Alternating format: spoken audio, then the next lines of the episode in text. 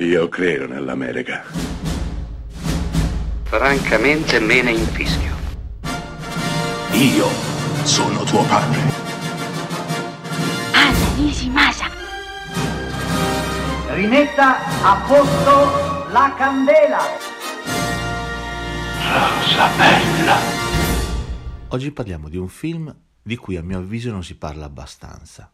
La venticinquesima ora. Nel 2002 Spike Lee confessiona un film che è una lettera d'amore aperta alla sua città, New York City. Come potete capire dalla data di realizzazione del film, 2002, l'11 settembre 2001 era dietro l'angolo e Spike Lee, colpito al cuore, profondamente colpito, esattamente come la sua città, colpita al cuore da quell'atto di terrorismo, confeziona un film che è un manifesto, è un manifesto di presa di responsabilità esattamente anche per la storia che racconta.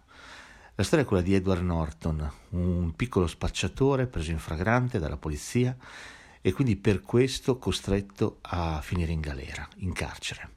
Lì restano 24 ore per chiudere i propri conti, salutare gli amici, dopodiché finirà in galera. Nel corso di quelle 24 ore il nostro cercherà di far pace con la propria coscienza, e accettare la responsabilità di ciò che ha fatto. Nella venticinquesima ora, quella che dà il titolo al film, abbiamo l'ora in più, quella dedicata al sogno, all'utopia, a qualcosa che al protagonista piacerebbe tantissimo realizzare, ma la presa di coscienza e di responsabilità al sopravvento è il nostro finire in carcere. Prima troverà il tempo di parlare con i propri amici, stare insieme a loro, stare insieme alla sua ragazza, arrabbiarsi con New York e avrà il tempo, in una delle scene più dolenti della storia del cinema, di farsi spaccare la faccia dal suo migliore amico proprio perché non vuole andare in carcere con i lineamenti belli, puliti, delicati che si ritrova, ma vuole già la faccia sfondata di pugni, tumefatta, in modo che forse lo lasceranno stare. Questo è la venticinquesima ora. Un film potente, potentissimo. In una delle sequenze addirittura si vede il cantiere di Ground Zero, con le ruspe che ancora stanno scavando, stanno portando via le macerie, l'acciaio. Ecco, è una ferita, una ferita ancora aperta alla venticinquesima ora.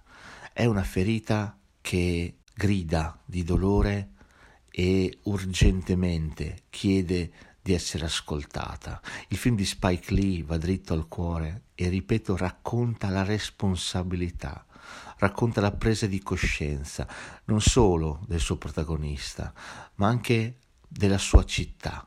Ovviamente la responsabilità va a braccetto col dolore, col rimpianto, con le lacrime, in un tutt'uno che sa, sì, di morte, ma anche di speranza.